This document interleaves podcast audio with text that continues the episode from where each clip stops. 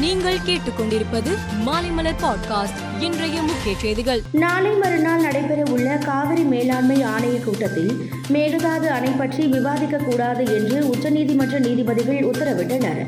தமிழக அரசு தாக்கல் செய்த வழக்கில் இந்த உத்தரவு பிறப்பிக்கப்பட்டுள்ளது. சென்னையில் உள்ள அதிமுக தலைமை அலுவலகத்திற்கு வைக்கப்பட்ட சீலை அகற்ற உத்தரவிடக் கோரி எடப்பாடி பழனிசாமி ஓ பன்னீர்செல்வம் ஆகிய இருவரும் உயர்நீதிமன்றத்தில் வழக்கு தொடர்ந்திருந்தனர்.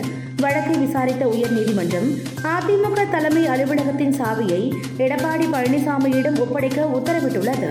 முன்னாள் அமைச்சர் தங்கமணி வீட்டில் லஞ்ச ஒழிப்பு போலீசார் நடத்திய சோதனையின் போது சிக்கிய சொத்து ஆவணங்கள் சரிபார்க்கப்பட்டன.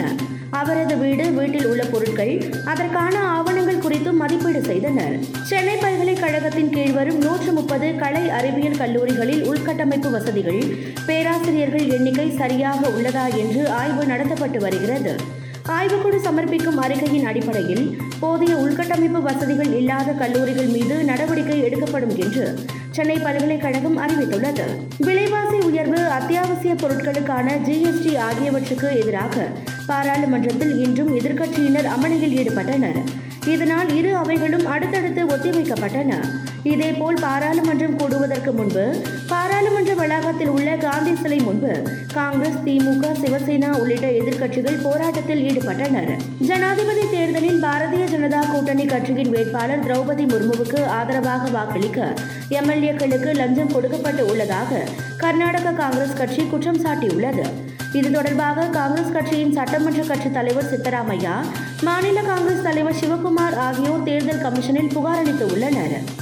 கேரளாவில் அரிசி பருப்பு மற்றும் உணவு தானியங்களுக்கான ஐந்து சதவீத ஜிஎஸ்டி வரி உயர்வை அமல்படுத்த மாட்டோம் என சட்டசபையில் நிதி மந்திரி பாலகோபால் தெரிவித்தார். உணவு நெருக்கடியை தீர்க்க ரஷ்யா மீதான தடைகளை நீக்க வேண்டும் என்று ரஷ்ய அதிபர் புதின் கேட்டுக் கொண்டுள்ளார்.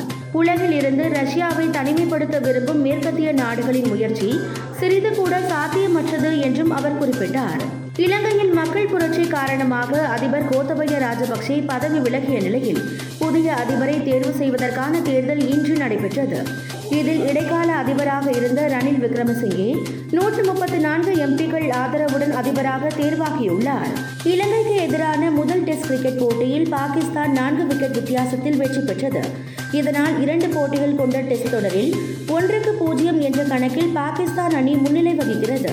இரண்டாவது டெஸ்ட் போட்டி இருபத்தி நான்காம் தேதி தொடங்குகிறது. மேலும் செய்திகளுக்கு மாலை மலர் பாட்காஸ்டை பாருங்கள்.